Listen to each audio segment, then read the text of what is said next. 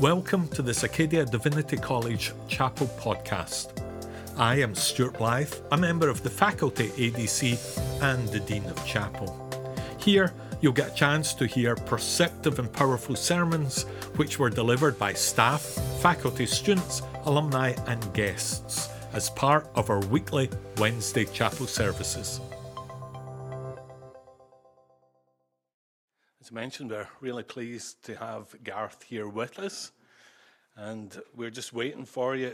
Oh, there you are, Garth. We can all see you in the room. So, welcome, Garth. It's nice to see you. Welcome. Thank you, Stuart. Uh, it's so great to be able to be with you this morning.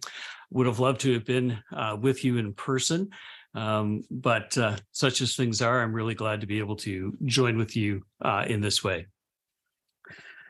So, Taylor Swift, for many years, has been criticized uh, in the media uh, for relentlessly being a serial dater and then using those relationships when they broke up uh, as fodder for uh, hit songs, making millions off of her relationships, is what some would have said. And so, as Taylor Swift began a new relationship, she decided that she would send a message not only to the media, but also as a warning to the new guy that she was dating that there was going to be rocky times, that there were going to be lots of innuendos, that there'd be much uh, criticism as they were under the microscope. And the song that she wrote was, Are You Ready for It? A question is saying, Are you ready to take this up? Are you ready to go with me in this manner? Now, as you're sitting there, you're probably thinking, this is not how we thought this sermon was going to start. This is not what we anticipated that uh, Garth was going to be a Swifty. Now, really, I'm not a Swifty. I just love that song. And I love the message that it portrays. Out of broken relationship, out of, of uh, tense times, are you ready to go down that road with me? And it got me thinking about another relationship, the relationship between uh, Peter, also known as Cephas, and Paul, as we see in this relationship uh, in the Galatians context. So, as we think about that passage, I kind of, you know, what's the issue? What's going on here? You see, for all intents and purposes, Peter and Paul really weren't that far apart in what they believed and what they thought. They both had received a call to minister to the Gentiles. Both as Jews called out of the legalism nature of Judaism, they were invited to go and take the message to non-Jews to spread the gospel uh, in, in a growing missionary context. They both had some tension with the church in Jerusalem. They were certainly not aligned with everything that the church in Jerusalem uh, stood for, particularly in and around this area of legalism. They both recognized that embedded cultural laws can certainly get in the way of the gospel message. So, if they were so aligned in this desire around the communication of the gospel not being affected by legalism, what is it that caused the rift between the two of them? Well, we can sum that up in one word, and that's hypocrisy. You see, when Peter first started his ministry in Antioch, it appears to be that things were going well uh, that he engaged with the culture that he was a part of, that he got to know the uh, the uh, Gentile Christians in Antioch, and we see that even in that he would attend their homes and would sit at table with them and would engage in them in, in life. And it doesn't seem that he was enforcing any of the Jewish laws upon them, whether it would be food laws or cleansing rites or uh, even circumcision he engaged with them where they were at and treated them as equal brothers and sisters in Christ. But then something changes, right? So, what takes place is that the Jewish, uh, the Jerusalem church sent some spies in to see how things were going. If you can think about it this way, what Peter was doing was relatively messy. Eh, he was living, uh, he and Paul were both living on this edge of the faith at that time and engaging with a culture or a people that uh, really were on the outside of where the movement had began. And so it was a bit messy for him to be reaching out and engaging uh, with Gentiles, all the while the church back in Jerusalem was going, We're not really sure about this. This is pretty on the edge. This is pretty outside of our comfort zone. And you can almost hear them saying or wishing that Peter would just cool it. that he would just slow things down, that he would wait for the rest of the church to catch up. And so they send uh, some people to check in on him and to, to see what's going on. When I think about messiness, I, I have a tendency to go back into my mind when I was a young child. Cleanliness or orderliness was not a high priority uh, in, in in the care of the possessions that were at my hands. And what I mean by that is that if you walked in my bedroom, it was looking like a bomb had gone off. There were toys all over the place. There were stuffed animals all over the place. It was just chaos. And every now and again, my mom would say, It's time to clean the room. And I didn't want to clean my room because if I'd wanted to clean my room, it wouldn't have been in the condition it was. So I would go about it and I would sweep everything under the bed. I would just take everything and I would just shove it under the bed. I would just sweep it out of sight, somehow thinking that even though the last time I did that, it didn't work and mom looked under the bed, I still continued to do that. And mom still continued to look under the bed and then stand in the room until I put everything back together. And that's sort of what Peter does in this instance. Is that as the people are coming from Jerusalem, and I don't know if he had forewarning of this or not, but as James sends his people up to check in on what's going on, Peter seemingly just sweeps the mess in underneath the bed and he pulls back from the relationship with the Gentile brothers. He um, no longer sits at table with them, and he just moves back into a position that reflects the cultural laws of the Jewish at the Jewish time. And Peter is not happy with this he's not really patient at all with Peter's struggle of walking this edge of, of challenge or this being on this edge of ministry. And so he seeks to address the legalism uh, and this hypocrisy in a direct conflict uh, with Peter. Paul sees this as being anti-gospel behavior, uh, behavior that isn't uh, isn't just neutral, uh, to the gospel, but this is against the gospel that they have been entrusted to share. So, Paul, in his meekness and gentleness, and yes, that's sarcasm for those who are wondering, confronts Peter and calls him out in front of the leaders of the day. So those who were present, Paul doesn't identify them, but if the concern is because there have been people come from Jerusalem, and then there are leaders from within uh, the the Gentile congregation there amongst them, Paul calls Peter to task in the midst of them, and really says, like, what on earth are you doing? How can you, as a Jew, not live as a Jew, but as a Gentile, then turn around and expect those who are non Jews as Gentiles to live in the Jewish way and to keep Jewish laws? And Peter, Paul really chastises Peter in this manner. So, so what does this mean? How do we unpack this for you and I today? Well, the first thing that I want to draw out of this is that the lack of integrity is a killer to our reputation. Uh, behind me in the glass bookcase, I don't know if you can see that over my shoulder. You can also see my cat on the couch. Sorry about that, but he likes to hang out at these events too. But in my book, in my bookcase, there's a book um, by. Uh, let me just, I want to get his name because if you fact check me, I want to make sure that I've got it right. But it's Bert Decker. Now, Bert Decker is probably an author that you've never heard of uh, because, he, well, he's a business author and he really hasn't been that successful in his books that he's written. And I really never intend to read this book. I never really intend to to uh, to open it, but I bought it simply because of the title. And in fact, the title I think is so good that he really didn't need to waste his time writing the rest of the book, because the title is this: "You've got to be believed to be heard." Let me say that again. You've got to be believed to be heard. Integrity matters. Our actions need to line up with our words. They have to come together. And our actions, if they don't line up with our words, create a dissonance around us that people can miss the message of freedom in Christ. Paul knew that they lived in chaotic times. And Paul knew that in chaos, uh, character and consistency were crucial to having the message go forward and to be shared. And he knew that legalism in times of chaos is easy. When we are in stress and when we are in trouble, when we feel like the world is falling apart, it is easy to revert back to rules and regulations and legalisms because we at least know that we are then winning or at least complying. We live in chaotic times today, too, don't we?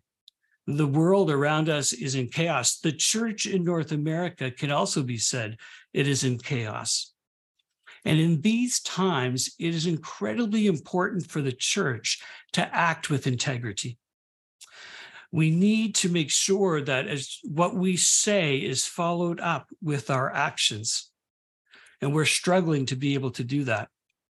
It doesn't take much to uh, go online and, and enter into a dialogue about Christianity, and we get the message loud and clear that we don't seem to be lining up to the message that is reflected in scripture. And add on to that the clergy sexual abuse scandal that is hitting our churches across North America. And our integrity as the church of Christ is at risk. So integrity matters. The second thing that I want to draw out here is that it's very clear that in this passage in Galatians, we need to hold one another accountable. You see, Peter and Paul's conflict was centered around ceremonial laws, but really it was about the integrity of the gospel. And as co laborers of the gospel, Paul didn't want Peter to get caught into the weeds of legalism again. He knew the damage that legalism could do not only to the organization, but to the individual. He was as concerned about the propagation of the gospel as he was about Peter's own life, about Peter's own soul, about Peter's own relationship. Paul knew that legalism leads to death. Uh, Paul also knew that hypocrisy leads to chaos in one's own life and not peace. So, out of love and compassion for the church and for the individual, Paul takes Peter to task and seeks to hold him accountable. Well, you and I too live in a culture where we do ministry and relationship and that at times we will be in conflicts with one another. And in times we'll see one another slip into areas that reflect inconsistency or hypocrisy in what we proclaim to believe. And we need one another to hold us accountable. We need to care enough about the message of hope in Jesus Christ for both the church and for us as individuals to address those in an appropriate way and call one another to task and hold ourselves accountable and to, to hold ourselves accountable to holding others accountable. Such an important part. And in many ways, we have lots of people who are willing to hold people accountable. It's just often not done with the right uh, tone, the right compassion, the right grace. But you and I, as Christian leaders, as those who will lead our congregations, we need to be held accountable and we need to hold others accountable as well. The third thing that I want to try out of this, and you know, we could easily kind of look at what's gone on and we could say, oh, you know, be a Paul, don't be a Peter. Be like Paul, hold people accountable. Be a Paul, live a life of integrity. Be a Paul, stand firm and challenge those who push back. But I think if we took that position, I think we'd miss something significant in this passage. You see, the thing that sticks with me with this passage is I want to know how Peter responded to being addressed in that way by Paul. Like, how did Peter feel when he was taken to task in front of those spiritual, the spiritual family that he'd been a part of, uh, those spiritual leaders from Jerusalem, the spiritual leaders who were there with him in Antioch, the Jewish community as well as the Gentile community? How did he feel and how did he respond? I mean, I, I don't know about you, but when I'm challenged in that way, and I have been challenged in that way, I have this rush of adrenaline that comes to the forefront. And there's something in me that either wants to fight or flight. I either want to engage in a in a in a knockdown, drag them out, roll around in the mud, and get everybody dirty, or I just kind of want to flee and go to a corner and lick my wounds. And for each of us, we will go through this experience when we are challenged or we are held accountable for the inconsistencies in our lives. And there will be, unfortunately, inconsistencies in our life. But how do we respond in that moment and in that time? Did Peter run away and sulk? Uh, did Peter, uh, you know, go aggressively against Paul? Well, we only have Paul's side of this conversation or this experience, and it seems to be that just it was all about Paul. Huh. That's interesting, isn't it?